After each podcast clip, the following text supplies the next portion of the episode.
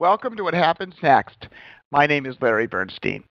What Happens Next is a podcast where experts are given just six minutes to present their argument. This is followed by a question and answer period for deeper engagement. This week's topics include the organic and anarchic character of effective city development, as well as how to defend Taiwan against a potential Chinese invasion of the island. This is truly a variety show as these topics are so incredibly different. Our first speaker will be Jack Katz, who is one of our nation's leading sociologists. Jack is well known for his book Seductions of Crime. Today he will be speaking about the increasing loss of central control over city development and the success of organic nature of neighborhoods. Jack is interested in how the decline of central authority allows for unexpected and often wonderful neighborhood changes. Jack will discuss his case, a case study of the city of Hollywood, California as a sample. Our second speaker today is James Holmes, who holds the J.C. Wylie Chair of Maritime Strategy at the Naval War College. You may recall that we had Jim on What Happens Next about a year ago. Jim will discuss strategies that Taiwan can employ to defend itself. He will also discuss the implications of China's recent successful test of a hypersonic ballistic missile and how it would change the balance of power in the South China Sea. During the live call, please feel free to email me questions at larrybernstein1 at gmail.com. All right, let's begin today's program with our first speaker, Jack Katz. Jack, please go ahead. Thanks, Larry. In 1960, residents of the Hollywood section of Los Angeles were modestly differentiated both in their demographics and in the character of their neighborhoods. At the millennium, Hollywood's residents lived in low-income Mexican and Central American enclaves, in strictly observant Orthodox Jewish communities, in officially designated historic zones, in bohemian areas, around homeless population centers, close to street markets for buying sex and contraband drugs, and within affluent canyon neighborhoods. The question is, what do we learn about the forces shaping city life by tracing how this complex of neighborhoods emerged. From 1915 to 1965, two world wars and a depression drew populist deference to centers of power. Twenty years after the end of World War II, the charisma of the center quickly began to vanish. In Hollywood, as in many urban areas across the U.S., a generalized state of anarchy emerged, setting the framework for neighborhood transformation. One defeat of centralized power began in 1965 when, roughly contemporaneous with the Watts riots, protests broke out against two freeways, leading the state in the 1980s to cancel highway projects for the first time in California's history. The county public school system retreated in the 1970s after parents forced the end of mandatory busing to achieve integration. At the federal level, centralized power over the entry of the foreign-born was unwittingly dismantled in 1965 with the creation of a new immigration system. City police leadership assisted the retreat by ordering officers not to inquire about immigration status.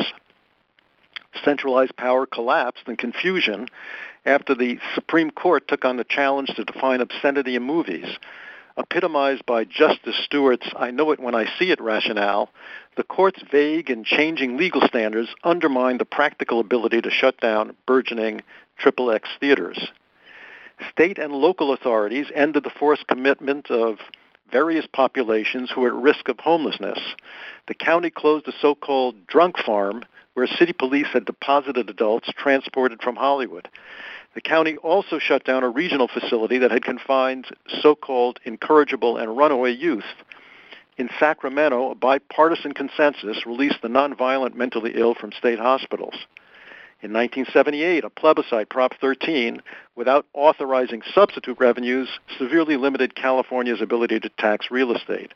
In the 1980s, the electorate voted to downzone the city, weakening the power of government planners to promote and structure the housing supply. In the resulting power vacuum, neighborhood entrepreneurs developed diverse culturally themed areas. The local leaders were as various and unconnected as were the dynamics creating the new urban anarchy. A Central American neighborhood took shape when retail operations agglomerated around what for 100 years had been a high traffic intersection. The owners of new food, dry goods, law, health, and financial services businesses started life in Asia, Latin America, and the Middle East.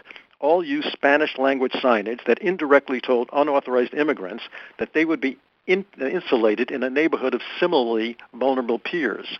Many were accommodated in garages and closets, neglected by building inspectors.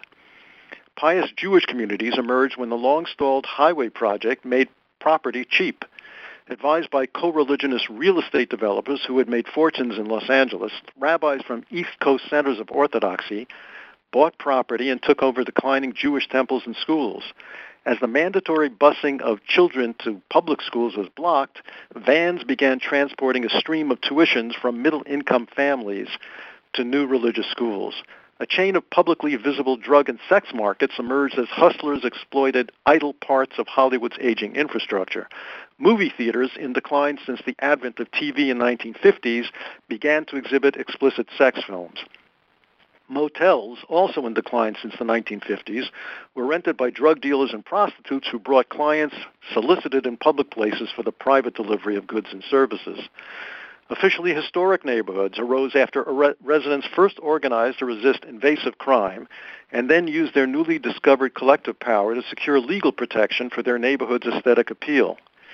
The long highway battle elicited a new hillside federation of canyon neighborhoods geared to fight intrusive development. Prop 13 subsidized NIMBYism by giving residents economic reasons to stay in place and guard an unchanging landscape. Homeless populations were anchored to Hollywood by a string of hospitals, churches, and charitable service centers. They had been created in the early 20th century by a local network of Republicans who were, in the original meaning of the term, progressives. After many years of internal conflict, these institutions embraced the homeless. An upshot of these diverse transformations was the development of bohemian areas in between higher and lower income neighborhoods. In this 50-year transformation of the urban social fabric, government played a historically shifting role.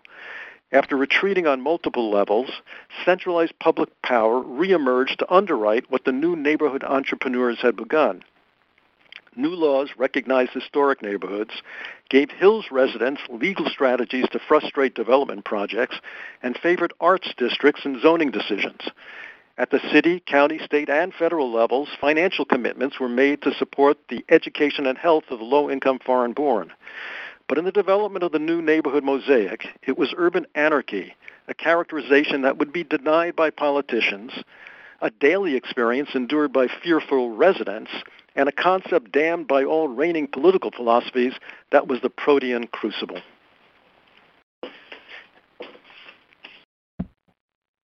Jack, thank you.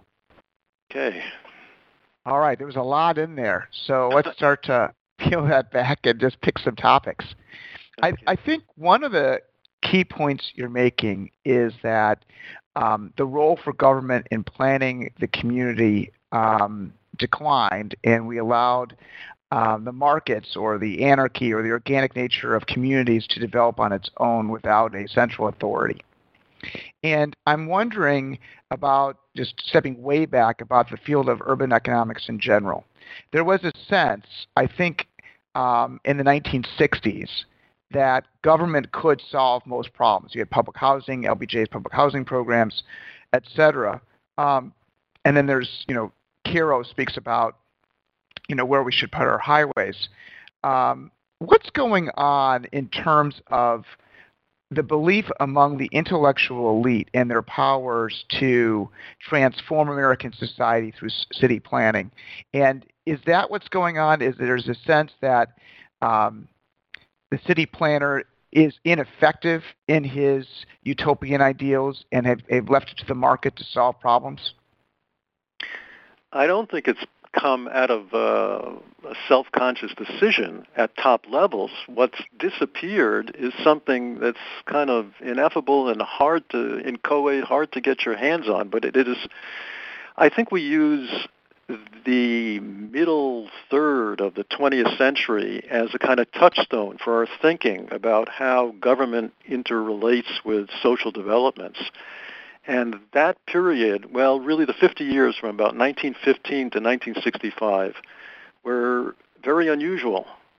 There were periods where the development of the First World War, the Depression, the Second World War brought a general deference to centralized power that lasted long about 20 until about 20 years after the Second World War, and that enabled central leadership at all levels to be more confident and be more co- coherent and organized. And when that fell apart, and I would take 1965 as the marking year, there was a collapse of the general popular deference to central power, and it wasn't as if the, for example, the highway planners, whether it was Caro uh, criticizing Moses in New York, or whether it was the protesters in Beverly Hills fighting Sacramento's highway plans, it wasn't as if the highway planners had lost confidence or lost their their uh, plans.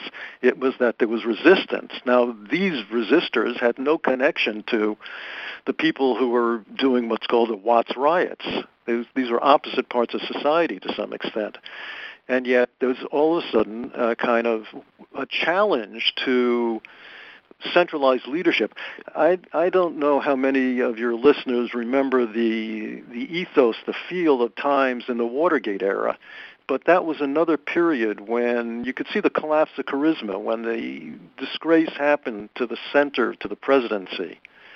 Uh, all sorts of deferences to authorities at lower levels all of a sudden disappeared.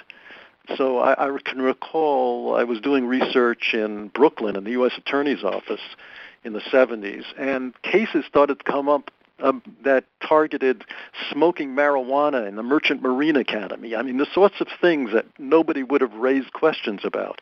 But all of a sudden, people started to raise questions about what people or institutions that had power had been doing. And so there was a general collapse. The Watergate was a kind of domino collapse that followed the, if you think about it, look at the leaders in the Western world. Uh, Eisenhower was in power, a military leader, until the 60s. De Gaulle lasted until the late 60s. Franco lasted until the mid 70s. Uh, it took a long time for the popular will, and then you had a sea change, and that's very hard for social science to get its hands on because social science, its methods like to study things that change year to year in kind of ordinal fashion. But there are major shifts that start to occur in the mid 60s as this charisma of the center, this general deference that the population had, whether it was in democracies or in fascist or in communist countries, to centralized power. That starts to fade away without the support of mass traumas from the first, the two world wars and the depression. We may now be realizing what we're fighting against, all the kind of chaos and conflict and the inability of the center to lead, what is the normal series of events that we find it difficult to appreciate because our touchstone is this unusual period of history that was marked by these mass traumas. So, uh, All right. go ahead. Um, what I was going to say, I was going to break into um, the religious Jewish experience uh, in the Hollywood community, which you touched on, um, and your uh, your graduate student and mutual friend Ido Tavory, who has been he's spoken twice on what happens next. Um, most recently about um, HIV in Malawi and the work he did there. But he did his dissertation and he worked with Jack uh, for what became his book, Summoned, about um, religious life in Los Angeles. And I think what's interesting, in, I don't, I don't know this Jewish community in uh, Hollywood at all, but it does remind me of other uh, in other places around the country. So I am currently living in Miami Beach, and I'm living a couple of blocks away from a very intensive uh, Orthodox Jewish community. And I was asking myself all these sort of questions, like, what are they doing here? And also, why do I want to live right next door to them? And um, what kind of life do they lead that is uh, that touches a Hispanic neighborhood here in Miami? And so, I want to ask you this question, Jack. My first one is: is uh, is it is this really all about that seeds matter? And what I mean by that is, um, Hollywood had a secular Jewish community. And I think that that was an important seed that allowed, um, it must have had some basic institutions that would allow for a Jewish life. And did and did those initial seeds encourage um, very Orthodox Jews to move into that community, and then boom, uh, that had a, an immediate um, positive feedback loop, uh, and then replacing the secular Jewish community in full. What, what, what do you think happened? Why was what happened here in Hollywood? okay, well, there was a secular Jewish community, and it was actually uh, in large part anti-religious. A lot of people were, were close to socialism and uh, not enthusiastic. And the Orthodox had, for decades, since the 1920s, tried to or, or, uh, organize a more pious, a more observant community without success. They started to gain success in the 1970s when a, a number of things were happening. But again, you know, the collapse of the charisma of the center, or the central control, is not just a U.S. question. So you have after the various wars in the Middle East, you've got Jewish populations on the move out of North Africa. You've got uh, the breakdown, uh, the Soviet control of Jews who want to leave. And it's not just that Americans are converting, although that's happened to some extent. It's also that people are coming, Jews are coming out of uh, various places. They first go to Israel and then they come to the U.S. and they become part of the constituency. A lot of uh, the new synagogues um, had particular ethnic complexions. They might be Iraqi Jews who are populating them. Uh, they're North African Jews. They're Jews who may be from Latin America who are moving out. So it's a kind of collapse of, in a way, colonialism and the after effects, the population movements that start to. So that's part of the story. Yes, the seeds were there. The I like to talk think about it as repurposing infrastructure. There was an infrastructure of uh, Jewish population that was somewhat accommodating, although it was also somewhat hostile because the Jewish Federation didn't want to compete with the new orthodoxy in soliciting money from contributors. So it wasn't always positive, but uh, yeah, there were institutions to take over. And then there were very wealthy uh, Jews who had been secular much of their lives, some of them Holocaust survivors who had made fortunes in the post-war developments of LA in one area in retirement homes. As the Jewish community got older, uh, real estate developers got together and started to build facilities, and then they saw the opportunity to manage them as retirement homes, and that became part of the uh, wealth basis that the Orthodoxy sending people from New Jersey and Brooklyn and uh, connecting with these people who became more uh, observant later in life, as not often, as often occurs. Uh, they start to get donors. So it's a mix of these factors, but it, it's also, I would emphasize what's usually not talked about, which is events outside the nationalist focus we tend to have. Uh, in this case, the breakdown of colonialism. There were Jews coming from various countries, South Africa even, Argentina, Mexico, and hearing about this uh, very uh, attractive new population community, population center for Orthodox Jews, and and uh, providing some of the population base. That plus uh, it was very important because the the private school tuitions that the Jewish schools uh, depend on, that was aided by the uh, resistance, uh, the whole conflict about mandatory busing to promote school integration. And that coincided in the 1970s with the cheap real estate that was available. Uh, and so new schools got developed, and Jewish schools were only part of the expansion of the private school system. Catholic schools and non-denominational sectarian schools also emerged in this period. But that was also a resistance to centralized authority in the school board. So I, I would I think the novel part of the story that I have to tell has to has to come out of this breakdown of of faith or presu- presumed deference to centralized authority at many different levels, and all of it uncoordinated. Nobody's in charge. Nobody's saying, the same people aren't saying, let's end colonialism, let's end mandatory busing, let's stop the state highway authorities from bringing a new highway through our our neighborhood. It's it's a very diffuse, and so it's eh, because of the diffusion. It's very hard to see unless you put together, unless you start from the neighborhoods and work out. It's very hard to see this.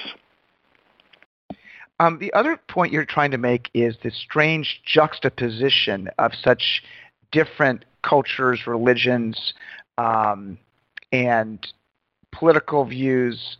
Um, and I just I want to focus on one. Let's compare uh, the the transvestite, gay um, stores, movie theaters, sex shops, uh, right next to the Orthodox Jewish community um, that would be something that you wouldn't guess would be possible. Um, in Summon, this is Ido Tavory's book, he talks about that the Orthodox Jewish women would walk on side streets to go around uh, the sex shops to and to get to the shul and, and back home. How do you think about this strange juxtaposition of of different cultures, um, a desire to be both close but not to mix? Um, because I, I would have thought that one of the fantastic parts about the uh, disorganized, organic anarchy of these neighborhoods is that for someone like me who's much more open to different sort of cultures, that it allows me to enjoy this this the beauty of the randomness, the beauty of the differences. But in other cultures where they're trying to be separate, um, why would the ones who want to be separate are so close? Yeah, you know, it's in a way this is how city neighborhoods have developed in the past. If you look at there was a great book, The Gold Coast and the Slum, that was published in the late 1920s in Chicago. And it wasn't just the Gold Coast uh, on Lake Michigan and the slum some blocks east, but it was so it was also Little Sicily. So there's an ethnic low-income neighborhood, and it was the hobohemia, the homeless, and it was also Tower Town, which was bohemian. Uh, and uh, so, and then around historic, the historic water tower. So there was there was a variety of people living next to each other, emerging uh, at the turn of the 20th century from mass immigration, in part because even as zoning came into power at about that time in history, nobody was zoning for ethnics or for the cultural fabric. That emerged in a way anarchically, and the people going to one area, one uh, kind of neighborhood, weren't necessarily interested in, and had problems uh, of a sensed vulnerability if they went into other neighborhoods on both sides. I mean, the Gold Coast people are not going to be very comfortable in hobohemia, and the hobos know that they're going to be picked up and pushed out if they show up on the Gold Coast. And similarly, the, you know, it's not just the Orthodox Jews and this kind of hip, youth-oriented sex and drugs culture uh, nearby that are wary of each other. It's also that the low-income Central American immigrant knows that they're going to stand out uh, if they are go a few blocks west and go into a higher income area, other except if they're there as workers. So this is part of what urban social life has been in the past and and became uh, at the end of the 20th century. It's it's not a novel phenomenon, but it, it, it's in part because nobody is kind of designing this for complementary and mutual respect and mutual appreciation, except for the young people who come in in the bohemian neighborhoods and the inter kind of interstices uh, of some of these neighborhoods. The bohemian areas develop, and they, as kind of culture consumers and tourists, like to go to the ethnic restaurants. They like to look maybe at the historic homes. They appreciate uh, but they're a very small part of even the population of Bohemian areas. There may be 20% uh, of an area that's mostly working class or poor. Uh, but the people in the other areas are focused on the themes uh, in their lives and in their neighborhoods and wary often uh, very wary. I mean, people in the hills and the canyons. One of the couples I interviewed, the the wife used to sneak out to go shopping in the low income Latino neighborhood and didn't want her husband to know about it because he'd be afraid for her. So that sort of thing. This is not on you know the wariness is not uncommon. Let me expand on that. So, um, just for the benefit of our listeners, um, Jack was just commenting on a book called The Gold Coast and the Slum. It's by Harvey Zorbaugh. Is that how you pronounce it, Jack? Yeah. Yes, yes anyway, the book was published in 1929, and it's kind of a neighborhood by neighborhood analysis of Chicago, and it comes out of the University of Chicago School of Sociology. And um, I read this book, and um, I read it because uh, I had an apartment on the corner of Huron and Michigan, and I knew this area very well. And I was just interested in learning about what that neighborhood looked like a, a hundred years before.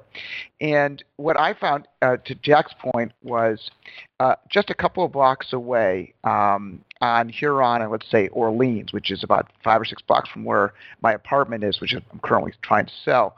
But in that um, in that neighborhood what Zorbaugh said is it was 100% Sicilian. Not not like 99%, like 100. It was 100% Sicilian. Um, and Chicago was a very segregated, but not only just by race, but by almost by um, where you were from. So there's Czech neighborhoods and Polish neighborhoods and Russian neighborhoods and Swedish neighborhoods, etc. But what's really interesting is that right next to this Sicilian neighborhood on Orleans and Huron. Um, just across Chicago Avenue was the Moody's Church. And this is an evangelical uh, church that was um, also a school, uh, a university of evangelism. And they would produce students, and these students would go to the Sicilian section and they would um, preach to the Sicilians to change their ways and become uh, more from, uh, be more um, religious in their behaviors. And in the book, Zorbaugh describes that they would throw tomatoes at the Moody's um, preachers. Mm. And what I think is interesting about that story is, and going back to my original question to you, Jack, about seeds, because today um, the Moody's Church and the Moody's School is still there and it's probably 25 times larger. It's just an enormous segment of that community. But all the Sicilians are gone. Okay, there's not there's probably nobody left, and it's been replaced by, um, you know, my my niece lives there. I mean, it's like a very up and coming yuppie community uh, in in the, on those blocks. And I'm just trying to understand how the Chicago School of Sociology thinks about uh, the development of, of the importance of the seed of the Sicilians and the Moody's, that the Moody's are still left, but the Sicilians are gone, and how those neighborhoods change with time given the economics and opportunities. Right. Okay. So let me let me take your seed uh, label and turn it into path dependency which is the way a lot of social research yeah yeah that's what I meant think about things. So, and and uh, I thought we might talk about one of the issues that came up in your conversation with Ed Glaeser about uh, post-COVID, what's happening to the to the city. Will the city come back, and how it will come back?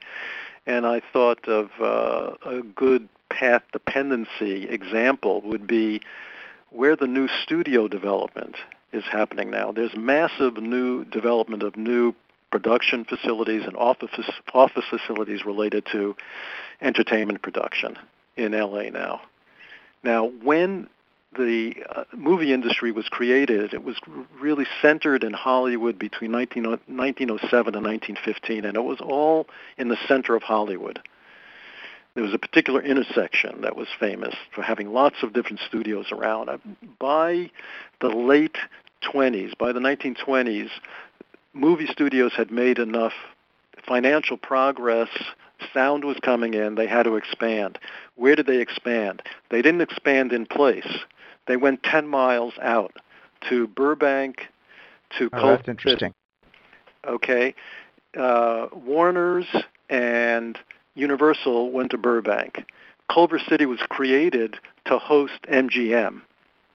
MGM was a combination of Metro and Goldwyn that were separate entities. 20th Century Fox was uh, also a combination. They went to what became Century City near south of Beverly Hills. Now you have 100 years later, the 2020s, uh, starting about five, ten years ago, major expansion of the studios. Where is it happening? It's happening not another 10 miles out, but it's happening based on the path that the studios took in the 1920s, and it's happening all around the nodes that were then established. So the seeds, as you as you say, or the path dependency, or the constraints on further movement out, they're not going another 10 miles out. They're not going from Burbank way up to the Northeast Valley.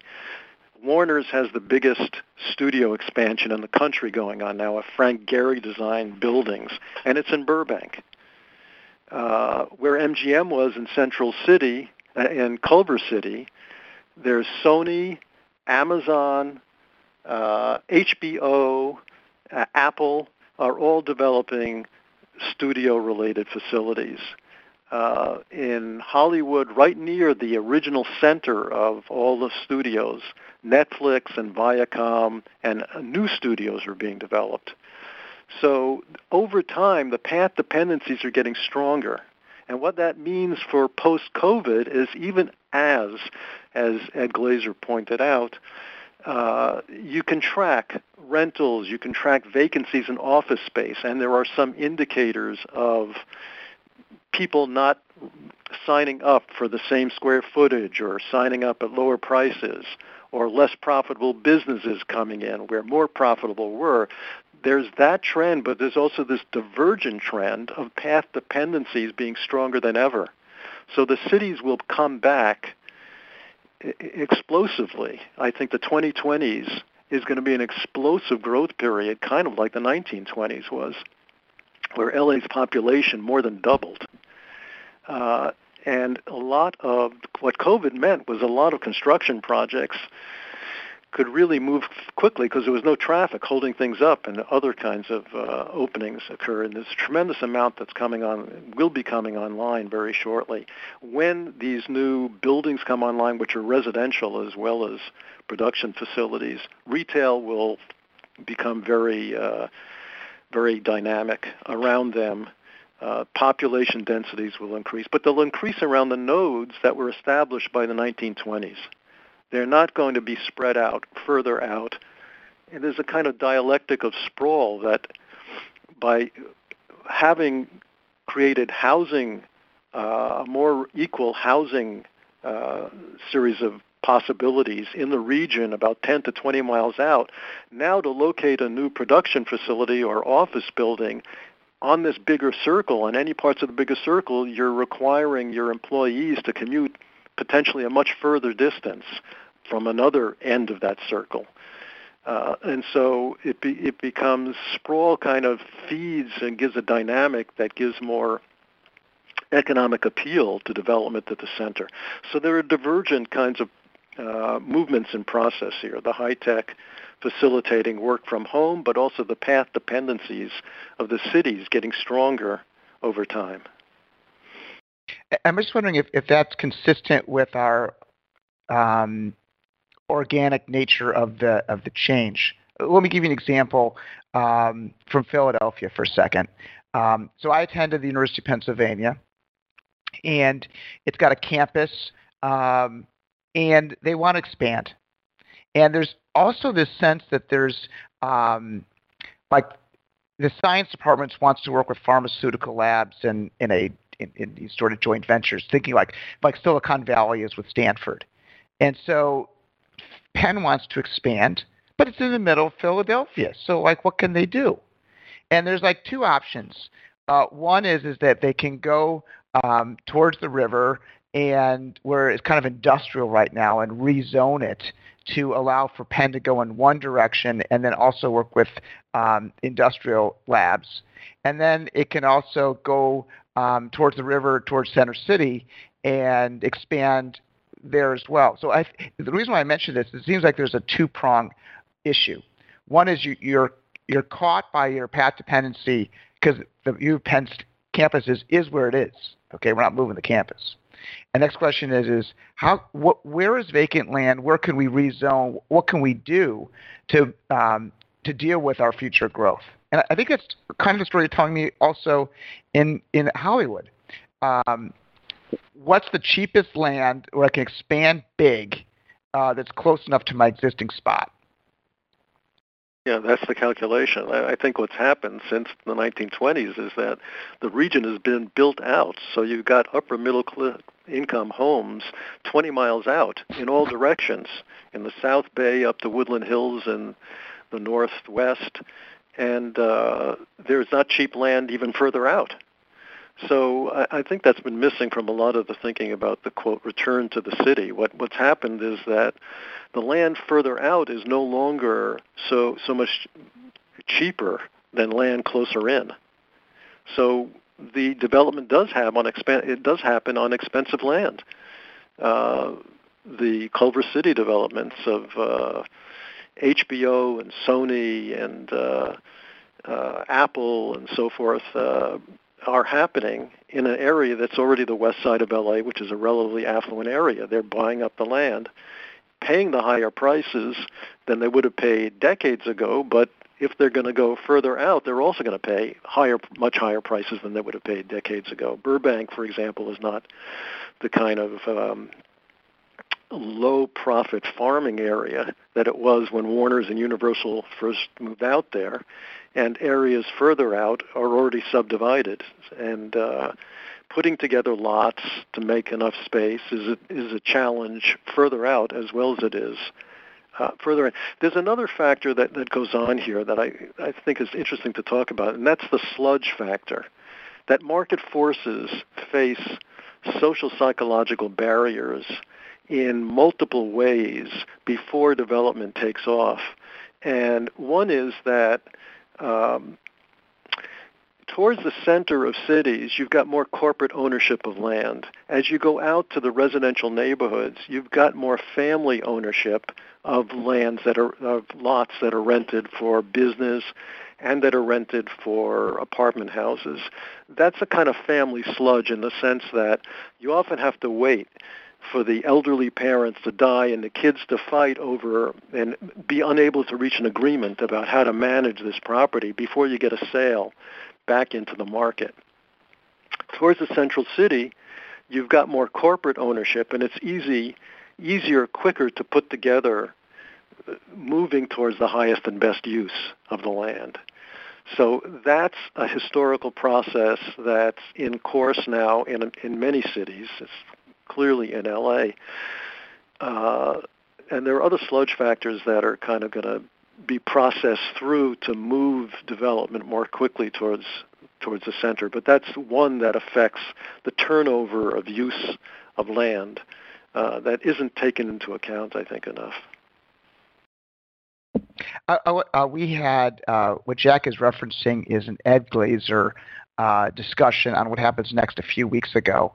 Um, and I wanted to go t- to something Ed had to say about uh, Southern California specifically um, what he did was he complained about sort of like this organic um, anti-zoning, uh, anti-new building uh, approach that was uh, in our zoning process, which has prevented um, large-scale developments in California, and that has resulted in a huge increase in real estate prices, um, which makes both business expensive and living there expensive. Um, and there's this huge wealth uh, given to the older generation at the expense of the young. And young people have to make the following decision should they live in very cramped space in California or should they move uh, to a state with less restrictive zoning like Texas or Nevada or Arizona where they can get a large piece of property for very little and you know they'll deal with the job uh, concerns there later. How do you think about what Ed had to say about zoning as it relates to this anarchic organic process of city development?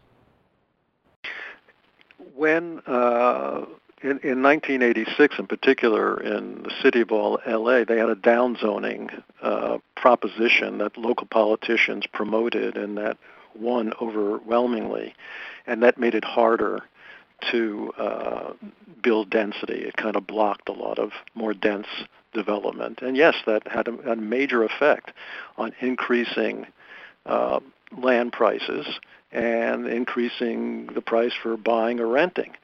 Uh, what it, that's another part of the sludge factor because it takes it's taken 25 to 30 years for the general population to realize the negative consequences, and now you're starting to see a turnaround. About five years ago, the city uh, passed another measure that gave zoning officials a little more power to allow more dense development, and uh, and that is happening. That is starting to happen. It's not, uh, and there will be an impact on rental prices in the next five, ten years. That'll be significant. But it's a it's a minor shift. But it takes a long time for the public to realize the negative effects of, of this downzoning and the undemocratic and tend to become discontent with the undemocratic nature of the overall process where if you really do the math and work it out, it's about 1% of the population in a very Republican way in the, in the classic terms of it, the more educated, affluent people who are controlling the land use decisions for the vast majority of people who don't live in the city when the votes are uh, occur, but those votes set up a zoning structure that lasts for 25, 30 years until it's revised, when new people come in and they don't have any vote in, in affecting things. So there's a kind of anti-democratic and and real estate inflating effect of this kind of attack on giving power to central planners to maximize development. Now that's started to erode and it's possible there'll be votes on major new initiatives that will uh, allow much more density to develop. So I, I think of that as another even longer term uh, sludge factor before the public gets aware of the repercussions. And then there's also a, sludge factor before developers get aware and get to be believers in the new development pop, uh, possibilities because it's been five, ten years since the state and the city have loosened a little bit the opportunity for dense development. And some of the projects that are now permitted that weren't before are only now coming online. And developers aren't really sitting in one room talking to each other. It takes them in their dispersed locations. Some of them are in Canada. Some of them are in Texas, to figure out that they can have faith that their projects, more dense projects, will get through. So that that takes time to work out. Time is the big missing kind of consideration in a lot of our urban social thinking, I, I believe. Let me try a different uh, aspect to the strange juxtaposition of different communities. And I, I want to uh, give an example like Crown Heights, um, where you have an Orthodox Jewish community next to an African American community, and they really don't get along. And there was an incident where um, a very religious man uh, was trying to go to visit the Lubavitch uh, event and ended up running over and killing an African American child, and that resulted in rioting and uh, a lot of anger um, between the African American and uh, Orthodox Jewish communities.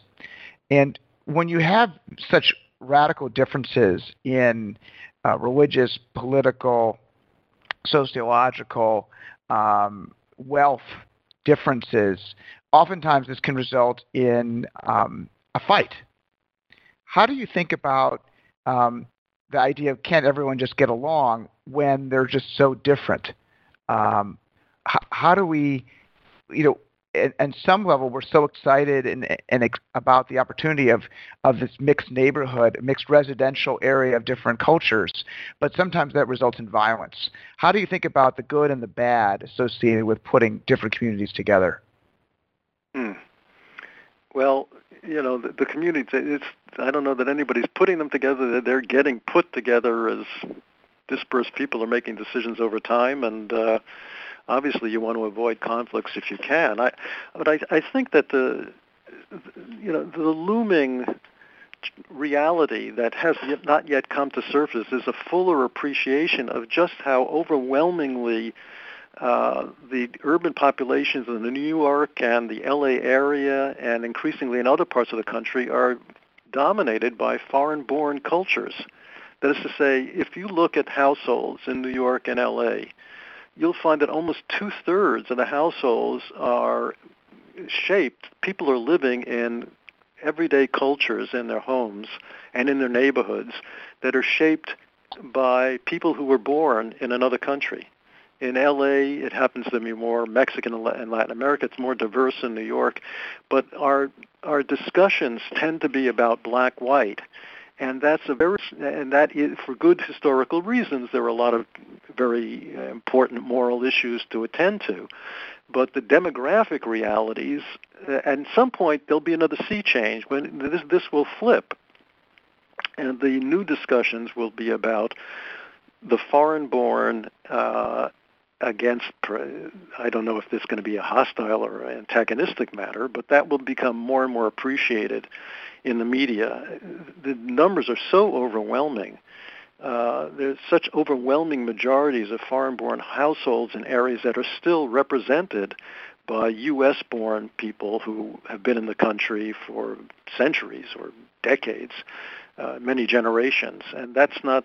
So there's an under this kind of ant, undemocratic nature of our whole public discourse, uh, which for perhaps defensible moral reasons emphasizes black-white conflicts, but is really more about this the U.S. as an immigrant nation again, and that shift in in discussion and, and themes in the popular media uh, is likely to come in a kind of sea change not far off in the future. All right. Um, that's going to end our uh, discussion here with Jack, and, and we're going to go with something completely different, which is a discussion with Jim Holmes um, about uh, China and Taiwan. Uh, Jim is the J.C. Wylie Chair of Maritime Strategy at the Naval War College. Um, he has written extensively on uh, South China Sea and U.S. naval strategy. So, uh, Jim, why don't you kick off your discussion about uh, about China and Taiwan? Hi, Larry. Great to talk to you again. We did this about the, this time last year. Uh, first of all, you, let me start by noting that nothing is inevitable in world affairs, and, not, and nor is a Chinese uh, attack on Taiwan. In fact, uh, never say never, never say always is a golden rule for living.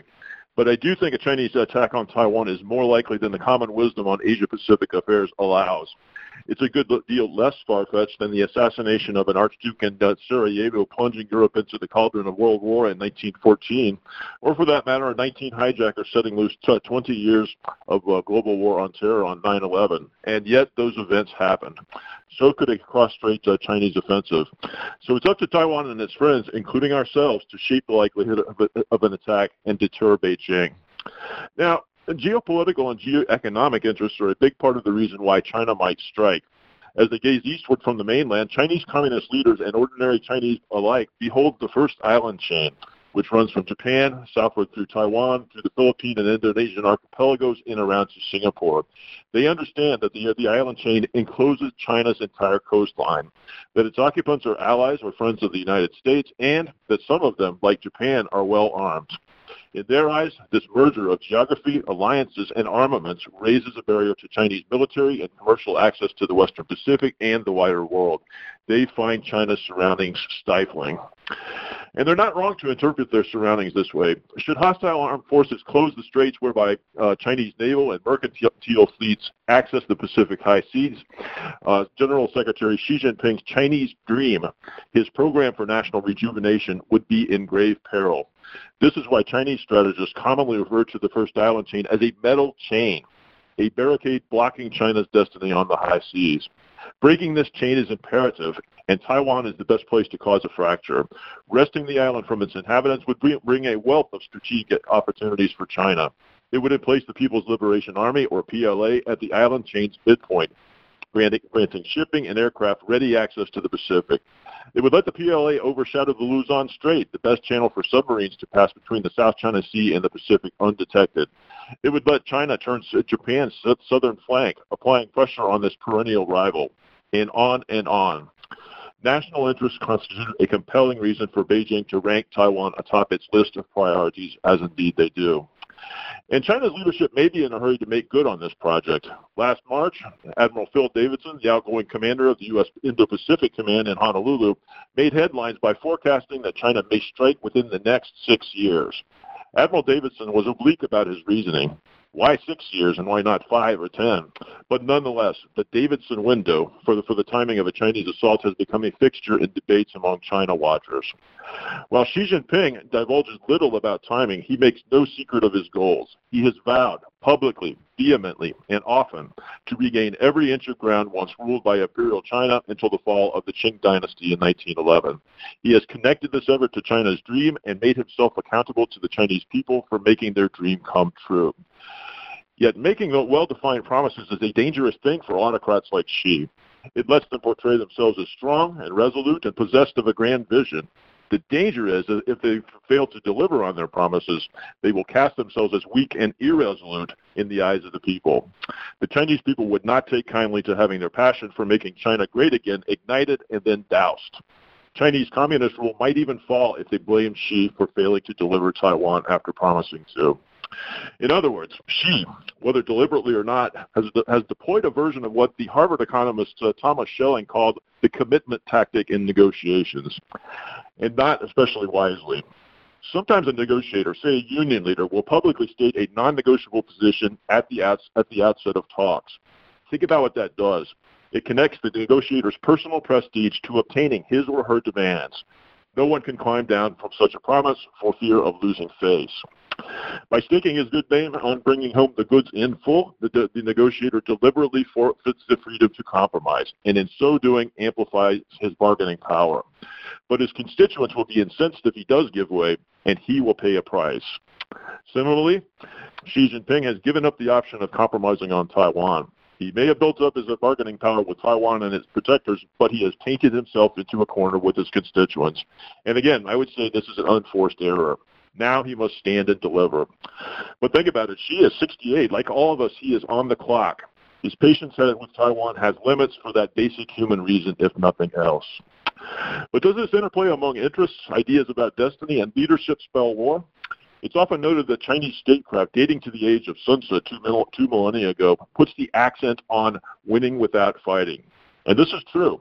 And in fact, uh, no sane leader or government in, in China or anywhere else relishes the dangers, hardships, and costs of warfare. Even conquerors love peace. It lets them get what they want without undue hazard. The trouble for Xi is that the Taiwan part of uh, China's dream may not be attainable except through war. Patience, persuasion, rather, is less and less an option for Beijing. The social and cultural bonds connecting the island with the mainland loosen by the day. Only about a tenth of Taiwan now, Taiwanese now define themselves as Chinese, and there's little chance of that trend reversing itself. Sentiment favoring a cross-strait union is on the wane. Plus, Taiwan Taiwanese watch what happens in places like Hong Kong, Xinjiang, and Tibet. They know a similar grim fate awaits them should they submit to mainland rule. So it's hard. To, it's, hard to imagine the Taiwanese people or their or their people or their leaders rather yielding to what amounts to a demand for national self-destruction. Their goal too, their goal of de facto independence is non-negotiable. So if China wants the island, it will have to take it by force. And in the end, that means mounting a cross-strait amphibious invasion. Otherwise, it will not possess the contested ground. The metal chain will remain intact, athwart China's aspirations. So where does this leave us? in an uncomfortable position. China will not be cowed into forever forswearing control of Taiwan. It commands too much value for China, both in uh, tangible military and economic terms, and as a focal point for China's sense of itself and its destiny. But China can be deterred day by day. Think about it. For Xi Jinping, as I've said, failing to act would be bad. Acting and losing in the Taiwan Strait would be far worse. He might lo- lose his rule or even his life. That knowledge is our advantage. It's up to Taiwan and its friends to figure out how to implant doubt and dread in Xi's mind, making clear that we have both the capabilities to, not, to deny China what it wants and the resolve to use them. If Xi wakes up every morning and says to himself, this is not the day, then we will have deterred him for that day. We will postpone military action. If we can string together enough days like that, who knows? Good things may happen in the Far East. And that's probably about the best we can do under prevailing circumstances. This endeavor will be neither quick, nor easy, nor danger free. Let's keep Xi and his comrades up nights worrying that we will make their Chinese dream a nightmare. If we do, we may stay their hand. Thanks. Thanks, Jim. That was fantastic. Um, I just uh, I want to start with um, cheap and effective ways of defending Taiwan. You had an article that was published a few weeks ago, which I assigned to the readers about um, using of of mines to protect against amphibious uh, attack, and that these mines can be placed within 24 hours. Um, can you comment a little bit about the effectiveness of these mines, why it would be a, why would work as a defense mechanism, and uh, its general efficacy? Yeah, mines. I mean, mines have always been one of the, the most difficult. Probably, in fact, anything underwater remains uh, re- remains a very difficult uh, threat, simply because of the nature of water itself, which which is why we worry so much about submarines, mines, torpedoes, all those all those sorts of things that can can remain obscure from from our sensors and, and obviously from our eyeballs. But yeah, mines have been. I mean, mines have been really, I think, sort of since the yeah, I guess, I guess I, guess you can think about all the way back to the Battle of Mobile Bay during the Civil War, but especially in the late 19th and early into the 20th century, they've been they've been a real problem for uh, for, for navies. In fact, I in fact I was up in the Gulf in uh, 1991, and uh, I can I can remember seeing them float float down the side of the ship, and thank thank heavens we didn't hit any, but uh, a couple of ships were not uh, so, so uh, were not so fortunate. So it's, it's it's a perennial problem, and it's something that we're always trying to that we're always trying to to make work. But at the same time, if, if it's a, if this is a hard problem for ourselves, it's also a hard problem for China. For China, which was which is a rather it's sort of a late comer to uh, under underwater operations, and it's a, and therefore it's, it has it has a hard time with anti-submarine warfare, with with minesweeping and so forth. So that so that I mean that's an opportunity for the United States for the United States and its allies right there, just just to to, to be able to resort to this sort of cheap and proven uh, uh, mode of warfare combine that with geography, I, I mentioned the first island chain uh, quite a bit. I mean, those are narrow, those are narrow seas that uh, that penetrate through the island chain, and they're they're great uh, the great uh, places for uh, for for minefields.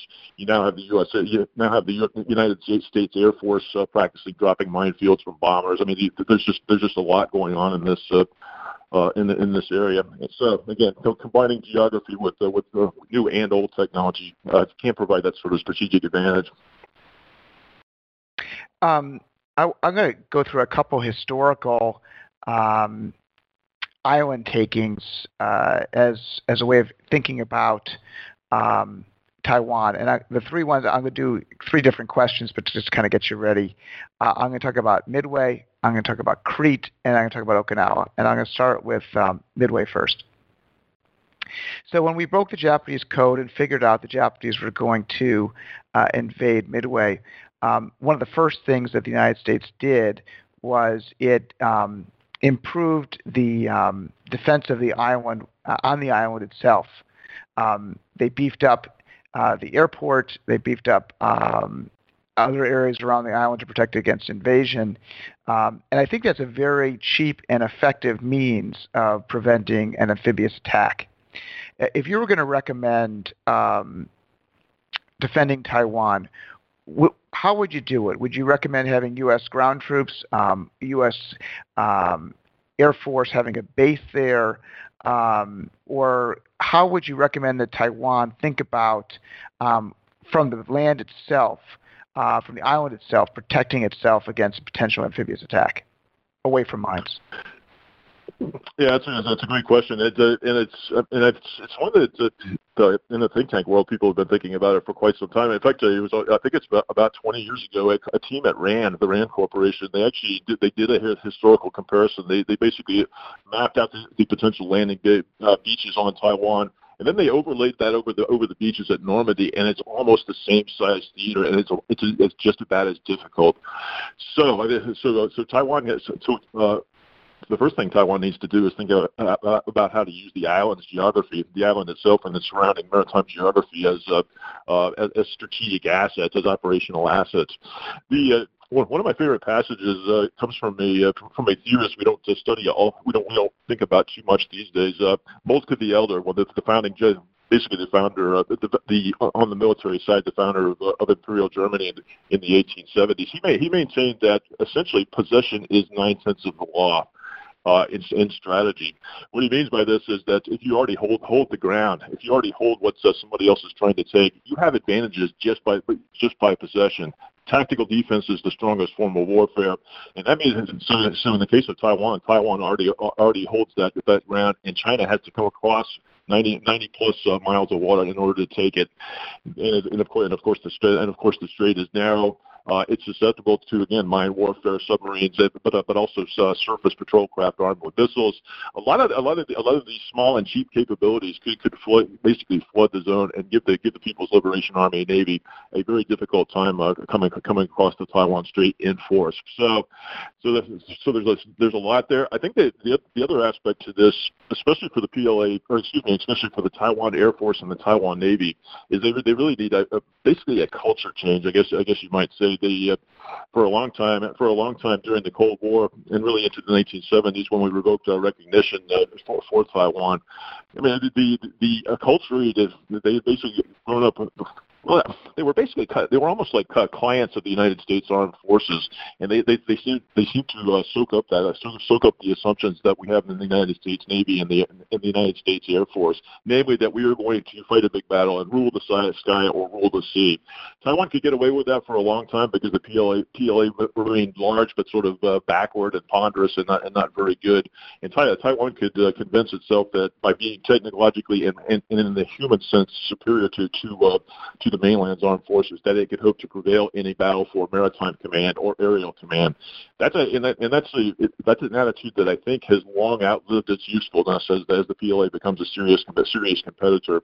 And I think that and I think that it's uh, and I think the Taiwanese the Taiwanese really need to give up on these assumptions and think more like guerrillas. Think you can, I mean, they, they can even invest uh, China, investigate China's past back during back during the days of Mao Zedong. I mean, think I think about how uh, how the how the Red Army under Mao overcame the nationalists and ultimately the Imperial uh, Japanese as well by being even though it was the weaker party. Taiwan is now the weaker party, and I think it needs to to uh, to, to embrace that assumption and and think about how to do things uh, in, a, in a different way. If it does that, and, if, and I think if it goes to, to uh, multitudes of all the, these uh, small, cheap capabilities, I think it I think it has a chance of uh, of, of deterring China and frustrating China's uh, aims if uh, if China does use force. So Taiwan's not without options. Um, let me try uh, the Battle of Crete for a second as another example. So John Keegan, the very famous military historian, wrote yep. a book entitled uh, Intelligence and War: The Value and Limitations. And in this book, there's a chapter on the Battle of Crete. And the, the point that Keegan was making was even with perfect information, you can still lose. But I, I think the Battle of Crete um, is, is interesting in its own right from a strategic standpoint.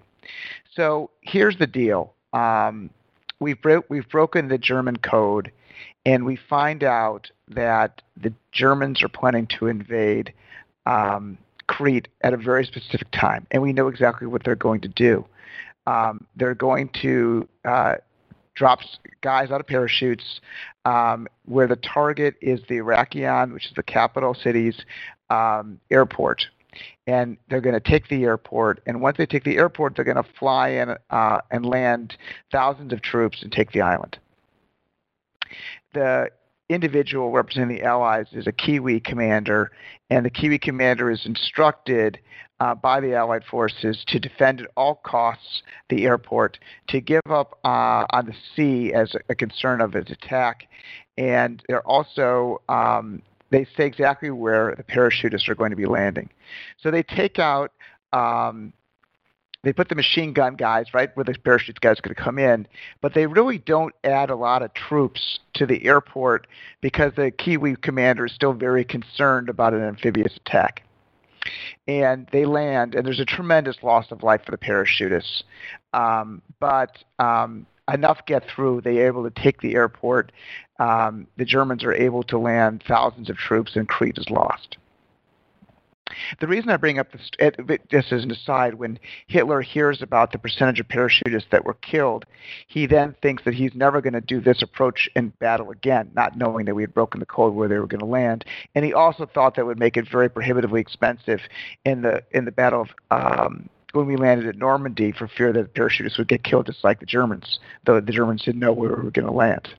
Um, and the reason I bring up the story with you, Jim, is how important is the defense of the airports um, to landing Chinese troops to do a Battle of the Crete attack on Taiwan? Do you think that in lieu of an amphibious attack, they could do something more from the air to land troops? Yeah, I mean, it's a, I would say it's a serious concern. I, I'm not actually an air an air power uh, specialist, so so uh, but I, it's just in general terms. I mean, that's I mean the airports are, are obviously important for a lot of a lot of reasons, especially especially for the Taiwan Air Force, which unwisely I think has has continued to pour lots of resources into uh, into uh, F-16 fighters and whatnot. Uh, you know, sort of high uh, sort of high high cost high cost platforms that they could they could use these resources for other stuff, and I think they would be well off doing it. But but but you get the I mean, but sort of for de- defensive reasons, that's important. They probably every year they practice uh, landing landing fighter aircraft on uh, on highways and so forth, just just just in, just as a contingency in case they do lose up those facilities to a Chinese attack, which they might. But again, just like you say, that's these are also valuable facilities to to the Chinese. I don't you know I I have a hard time seeing them primarily. I mean, think think about the think about the size of Taiwan. The population of Taiwan is about 23, 24 million people. It's it's it's really hard to imagine them being able to airlift or to, to do a sort of a paratroop operation uh, uh, along the lines of Crete against a target that's uh, against a target that size. This is a large, rugged island. It's well suited to conducting an insurgency as uh, as, as the island has seen in the past. I, it's going to take a lot of manpower for the PLA to get across the, uh, the Taiwan Strait. I'm sure there will be an air component, but uh, but but the fact is that manpower and especially military resources, heavy military resources, are going to come by sea, and, there, and therefore and therefore I think the, the maritime aspect is is probably still the key one. Winning without a fight. That's got to be strategy number one. And I'm thinking about it in the context of what about a little fight? You know, Taiwan, um, like the like England, um, you can it needs food. Um, it needs it's an export country. It needs access to the sea. Um, could the Chinese, um, you know, set up a barricade around which they would prevent uh, vessels coming in and out? Could they force uh, a, a long dated um, problem where they couldn't be, they couldn't feed their people. What do you th- could they also just blow up a bunch of um, their industries uh, in, a, in, a, low cost aerial attack um, that would make it prohibitive to get the Taiwanese to the negotiating table? What um, when when they I've heard that when they do the war games, China wins just about every time. What it, what are these weaknesses that Taiwan has that um, prevents or allows China with a low cost to really force uh, the Taiwanese bargaining table to give up uh, everything? Okay, let me tell you. Let me take the second part first, and then come back to the to, to the, the question that you opened with. I, I mean, I think you're alluding to uh, Taiwanese willpower. I was I was suggesting. I think I think it's actually pretty good. I mean, that's we know that the, the when you estimate a, a contender's strength, it's it's a compound of material capabilities, military power, economics, and all that kind of stuff. But also, but, but then but then obviously the willpower to actually use those things to get your way. In this case, uh, Taiwan uh, uh, preserving its own uh, de facto independence and, and national survival. So I actually think it's pretty good. It's they're always they're always doing polls in Taiwan to try to figure out to figure out uh, to figure out exactly how hard the population would be prepared to fight. I think it's actually gotten better over the years as as the, as the Taiwanese define themselves less and less as Chinese and more and more as something as, as their own nation. So I think that's a, so I think that's that's actually a good thing. Uh, so I mean, that's, so I actually think the cultural component, the willpower component, is, is probably is probably the key. I think they can actually, I, think they can actually, they, they could actually sustain a, a fair amount of damage before they before they would be forced to acquiesce.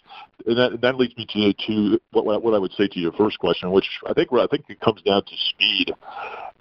China wants to win fast. in fact, I think China needs to win fast uh, in the in the Taiwan Strait, so that so that they can actually uh, conquer that island uh, if it decides to mount an invasion, to conquer the island before the United States and its and its allies can rally to Taiwan's defense.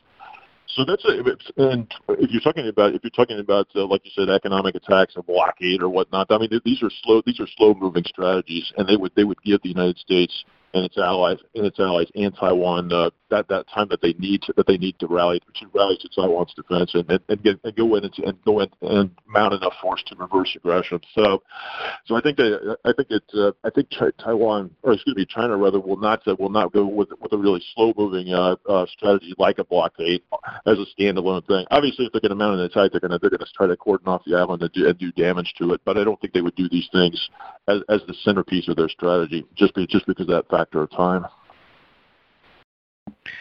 there was an article in the Wall Street Journal, of all places, um, a front page story this week about um, both Taiwan's will to fight and their preparation. And the article specifically was asking the question um, Will um, the young men of Taiwan will they fight, and are they prepared to fight in any meaningful way? And you know, there's a sense of comparison versus the Israelis with their reserve army, where yeah. you know, they go to work every month uh, or one month a year. They're they're out there uh, preparing, thinking about it, fully engaged, and then treating it as an existential threat. Um, obviously, if the Israelis are taken over by, I don't know, you know, the Syrians or something, um, it's end it's end of days. It's end of the world. I mean, they're yep. going to get killed. So, versus the Taiwanese, they're going to get taken over by their fellow man, the fellow Chinese. Uh, yeah, I mean Hong Kong lost, but you know they're still alive. They didn't massacre them, um, and I now I have to die. Um, is the alternative? How do you think about Taiwan's decision not to build reserves, not to ingrain the military ethic uh, ethic among their young people? Is it too late? Can they turn that around? Is that will that have high dividends? Or should they spend their resources more on planes and mines and submarines and the likes? Well, I'm not, I'm not entirely certain there's a choice between uh, ingraining the military ethos within Taiwan and, uh, and, and investing in other things. But, uh, but I mean, you're right to call to call attention to this. I mean, it, it, I, I suggested I think I think actually Taiwan's on the right to, on the right track terms, in terms of national willpower. But yeah, I saw that Wall Street Journal piece. Uh, it, it appeared in the in the Navy's uh, daily news clippings this week, and uh, and I, and I think that, I think that is a that is a serious a serious problem if they are not if they're not actually uh, creating sizable, sizable, and well-trained reserves. There was there was some, some uh, suggestions that they basically just use recruits to do odd jobs. I, if, if memory serves, I'm a little bit out of touch with this, but I think I think national service in Taiwan is only nine months now man, I mean, can, can you really make a, a, sail, a, a soldier, a sailor, or any, anything else in nine months, and then turn that person back to civilian? I mean, I, I think that is a, sort of a worrisome uh, fact. If, if indeed I'm right about that, and I think I am. So, I think I think we are talking about a cultural cha- a cultural change that needs to happen in Taiwan yeah, President Tsai has been uh, very good on weapons programs and whatnot, and, and, but uh, but you don't get the sense that she's devoted a whole lot of attention to that aspect, that sort of lesser known aspect of military military preparedness. And, and, and I don't want to paint too rosy a picture on Taiwan. I mean, I, I, my sense is that the trends are, are going are going okay in this sense, but at the same time, if you look at if you look at uh, what Taiwan Taiwan spends on defense, it's basically on a peacetime footing. They spend about two percent of uh, GDP uh, on, on the military, which is you know, I mean, which is okay. I mean, that's the the NATO standard in Europe. But at the same time, I mean, I mean, Taiwan stands on death ground to uh, to use a Sun Tzu census term for it. it. I mean, as you said, it faces national national ruin, and it, but but yet it's not but yet it's not spending like it actually takes that very seriously, which suggests that they might still be dependent on the United States. They simply assume they simply assume that we'll come to the rescue. I, I think that's I think that's an assumption that uh, that has outlived its usefulness because okay, I said China wants to win to to win fast. The United States wants to slow things down so that they can actually get to the scene of battle. But yeah, but uh, it, it would be good to see Taiwan take a bigger a bigger share in its own defense. Also, I would watch Japan as well. Japan's actually moving pretty fast by Japanese standards. I started to talk about actually defending Taiwan, that being an important thing. Japan's talking about doubling its own defense budget. So there's there's also other other factors going on there out there as well. But yeah, the culture does need to change. I would I would say. Let's expand on that Japanese angle because uh, I think it's critical. I mean, uh, whether or not um, uh, actually, before I go to Japan, let's go uh, to the United States and def- uh, us defending Taiwan and the signals we're trying to send. Um, President Biden was recently interviewed um, by the press, and they the press uh, I forgot who the guy's name who interviewed him asked him a, a question more than once. Um, what is the U.S. policy in defending Japan? And Biden said unequivocally, the United States uh, has op- currently has obligations and will do everything in its power to defend Taiwan. Um, and the journalist said, actually, um, that really isn't true. And he said, no, no, it is true. And then hours later, um, the administration's press, press secretary clarified the position back to the current position, which was uh, the ambiguity for Taiwan, uh, unclear of whether or not the U.S. would defend Taiwan. Um, what are your thoughts on I'll call it the incredibly ambiguous U.S. policy towards defending Taiwan, whether we will or we won't. How is that perceived in China? How will that be perceived in Taiwan? How will that be perceived in Japan or the world? Um, and you know, does it matter? Well, I think it does matter. I mean, I, I think we're sort of at a nexus where we're trying having to rethink old assumptions. I, I mean, you're, you're alluding to yeah, President Biden. I, I was actually excited when he did that, but uh, but then I but then I also expected the uh, the uh, the people in Washington to start walking it back, just as they did actually uh, one previous time in August, right after it was about the time of the, of the withdrawal from Afghanistan. So everybody was worried whether the United States could be uh, relied on relied upon to keep its uh, promises in international politics. So it's, and, and so it came up in that context as well. And the same thing happened back then.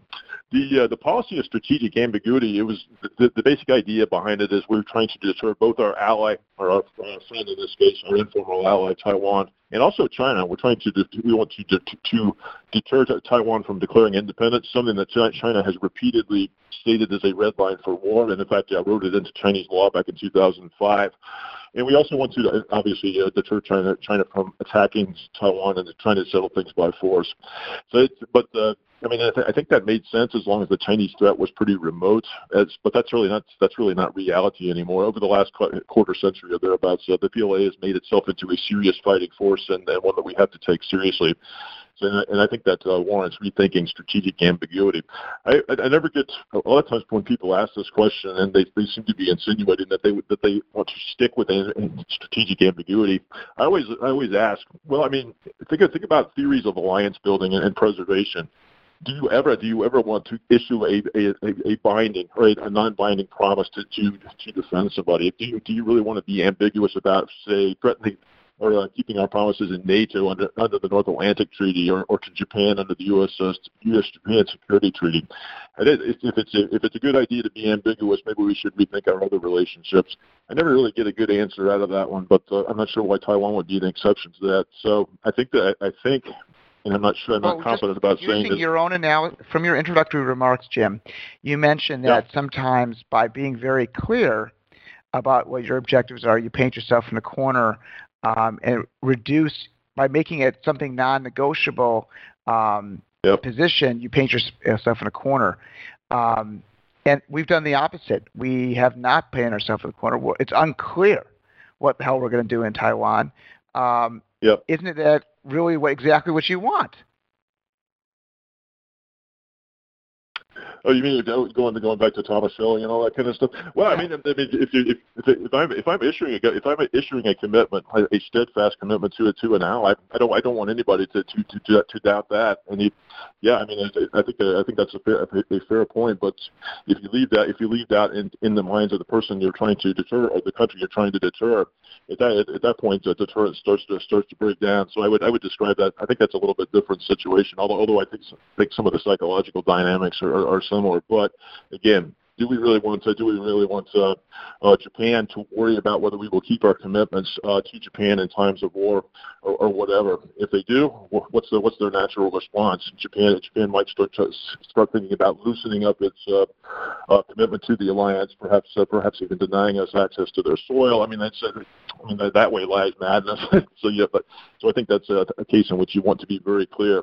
Kissinger, uh, in his in, in the early '60s, put out put out a book on deterrence, and he, he defined he defined deterrence uh, as, a, as a product of three things. First of all, it's basically capability. So, so the ability to do what you do what you want, what you say you will. You, you issue a threat, which is what deterrence is all about, and also the willpower to use that under the circumstances that you say you will. So, so there's there's that, that element of strength that, that I mentioned before. And the last one is belief. The last variable is belief and the belief on the part of the, of the party that you're trying to deter that you will actually use your capabilities under the circumstances that you that you say you will, and you will inflict upon them punishment or deny them that deny them their aims that you're trying to, to forbid. So that's that's really where the that's really where the rubber meets the road. That belief variable. If I if I if I'm saying that uh, I may or may not keep my promise uh, to an ally, that it's natural that uh, that belief variable is going, going to start to to degrade. Kissinger has he has one more, and he he actually adds a coda to this little formula as well. He he, he notes that this is about multiply, multiplying these three variables, and therefore, if it, if any one of the three variables is zero, so is deterrence. So I can have all the capability and all the willpower in the world. If the other side doesn't believe me, then at that, then at that point, I'm not going to deter, and that's a bad thing in this case. I want to uh, try something crazy by you, and you can just uh, reject out of hand. Uh, and that is uh, nuclear weapons. Um, what what would happen if Taiwan announced tomorrow that it had nuclear weapons and was prepared to use it to defend the nation? Well, you know that's a very that's a very good question, and it's it's it's, one that's in fact uh, Taiwan had a nuclear program, uh, uh, an undisclosed nuclear program several several decades ago, and, and basically disbanded it uh, at the behest of the United States. I think they, I, you know, it's it's a lot of it's whether you think they could actually stage a, nu- a nuclear breakout overnight. I mean, they do have uh, nu- nuclear power plants, and therefore they and therefore they, they they have the expertise and potentially the materials to do this. It's a, it, but it's a, staging a nuclear breakout generally does not going to happen sort of by surprise like that.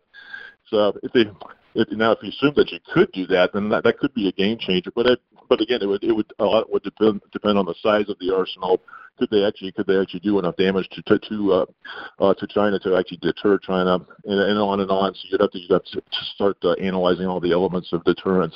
The uh, uh, for for anybody who hasn't studied deterrence, uh, nuclear deterrence before, but basically basically the the gold standard of nuclear deterrence is the ability to carry out an, a, a second strike even after su- suffering a, a strike a first strike from from your adversary. So it's it's hard to it's kind of hard to it's kind of hard to imagine that Taiwan would uh, would come up with a nuclear arsenal that would that would give it that invulnerable second strike capability overnight. This would be a, a project that would probably take some time. So it's so yeah, but it's, you know if it, if it happens, I guess if it's a large. I mean, just to defend the indefensible. Imagine yeah. that um, Taiwan yeah. announced it had six nuclear weapons and would use yeah. it to. Would that be enough to de- to deter China from doing an attack?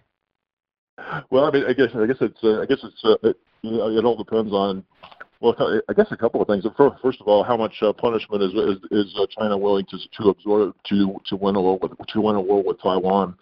I'd say, I mean, if, if, if dropping a nuke on Shanghai, and again, like you said, we're defending the indefensible here, but if, I mean, if nuking Shanghai or something like that, is that is, is that above or the below below the Chinese threshold for for absorbing damage for the sake of Taiwan? You know, I, I think that's a good question. I, I think there's also I think there's an, also an aspect of this as well. I mean, this is very valuable ground we're talking about in Taiwan. I mean, to, to what extent is China actually would China actually be willing to use nuclear weapons against Taiwan, even in, even in retaliation for for a Taiwanese nuclear attack? And I think that's I mean, it, it wants to possess the ground for all the reasons that I cataloged, and I, I think that's I think that's something that uh, bears looking into as well. Oh, by the way, you said that you, you mentioned uh, the, the figure of half a dozen uh, nuclear weapons. That, that's actually that's actually what one of the one of the most peculiar, one of the weirdest cases in nuclear history was uh, South Africa under the apartheid regime actually built actually built a force of six uh, tactical nuclear weapons for for bizarre reasons. Like they they wanted to, to basically compel the United States to come to South Africa's aid in times of war against against its neighbors simply by disclosing that they had a force of six tactical nuclear weapons. Kind of just a bizarre story. And I think the I think the Taiwanese uh, breakout might fall into that uh, might might sort of fall into that uh, good tendency as well, or in the same category as well. My final uh, list of questions for you is: mm-hmm. We've been analyzing Taiwan as um, an area that is it's weak and uh, it has to prepare itself uh, against attack. Um, but China itself is also weak. Uh, it it has um, a very fast-growing economy with you know more than a billion people doing very well, um, and it is not it has not built its country um, on the defense in case of attack. What is China's weak underbelly? How can Taiwan bring the war to China um, to um, undermine or deter uh, Xi from waking up that morning and, and not having the attack. That just as a little background on the show, What Happens Next, we had Allen Guelzo speak about uh, his biography of Robert E. Lee a couple of weeks ago. Oh, right, right, right, yeah. And uh, what Guelzo said was that when you asked, if you were to ask Robert E. Lee for um, his strategy in the, in the U.S. Civil War, it was to attack Pennsylvania and Maryland and uh, just run wild, cause chaos, and then um, you had some midterm elections coming up in 1862, um, and that's how you win the war. If you were going to deter, um, if you were going to deter China from attacking Taiwan, would the Taiwanese want to blow up um, those big super container boats in the port? Um, limit the ability to have them do any exports, um, fire submarine missiles, and do tremendous damage to chemical plants, creating an environmental disaster in in in China. I mean, it, it's a two-way street. It's a mutual destruction. Um, how should we think about China's soft underbelly? Well, I mean, you're making this a very military question, and I think I think that's certainly a key a key aspect of it. But when when you talk about the Chinese soft underbelly, I think you're you're you're talking more in grand strategic terms, and I think that's entirely entirely fitting. I, I'm not. I'm not one of the ones who, and I know I paint. I always paint a, a pretty dark picture when I talk about China and its capabilities. And I think that in the military sense, I think that's entirely fitting because it's it's become a serious problem.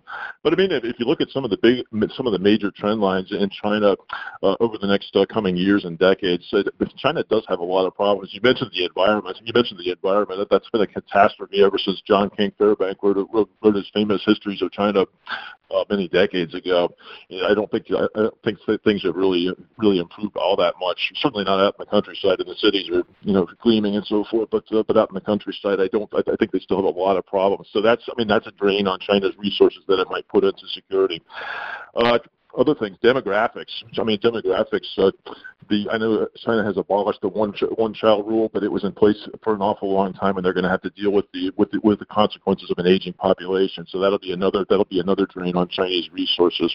Uh, there are internal security problems. I mean, if, if you look at, I mean, it's kind of hard for us to know to us to know specifically how bad this is, but if you look at the Chinese defense budget, about half of it goes to internal security.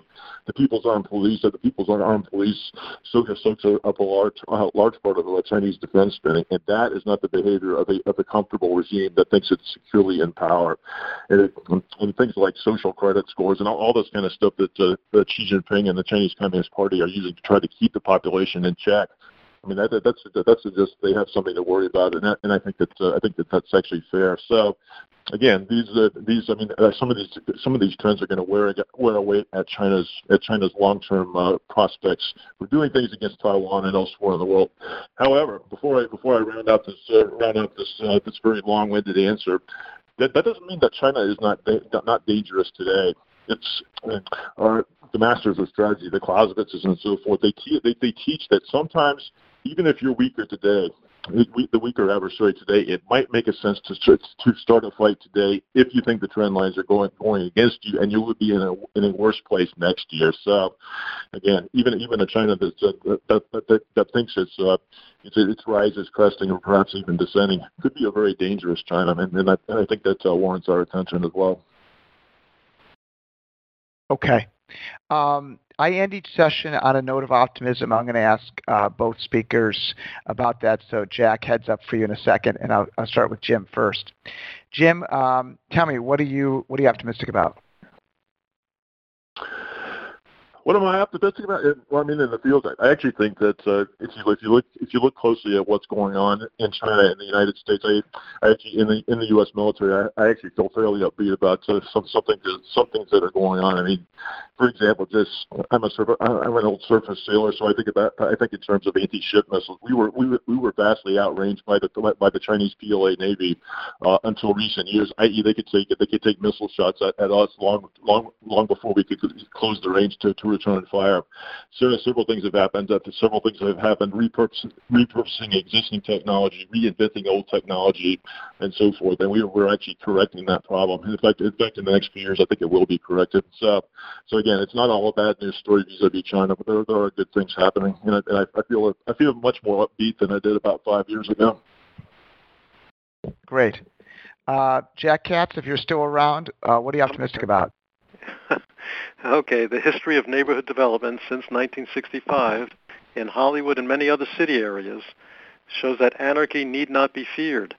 Anarchy isn't a permanent condition. The withdrawal of government power to structure social areas is not destructive to collective life. In diverse and unpredictable ways, local residents have an ability to organize collective responses even without coordination from above or across neighborhoods. We should be optimistic that cities will continue to grow around historic nodes of density and that while with an increasingly well-educated and highly paid population, some vibrant low-income ethnic neighborhoods will decline, future mass entries of the foreign-born, which appears to be mounting very quickly, should create other vibrant new neighborhoods in the near future. Jack, thank you so much. Thank okay, you. that ends today's session. Uh, I want to make a quick plug for next week. Uh, the first speaker will be Richard Bernstein, who is the Vera List Professor of Philosophy at the New School for Social Research. Uh, Richard is a celebrated scholar of American pragmatism, and I've asked him to speak about his book, Why Read Hannah Arendt Now? Um, just for the record, I'm not related in any way to Richard Bernstein. It's just a common name. Um, our second speaker is Mark Mahaney. He is a five-time number one institutional uh, equity analyst specializing in the internet.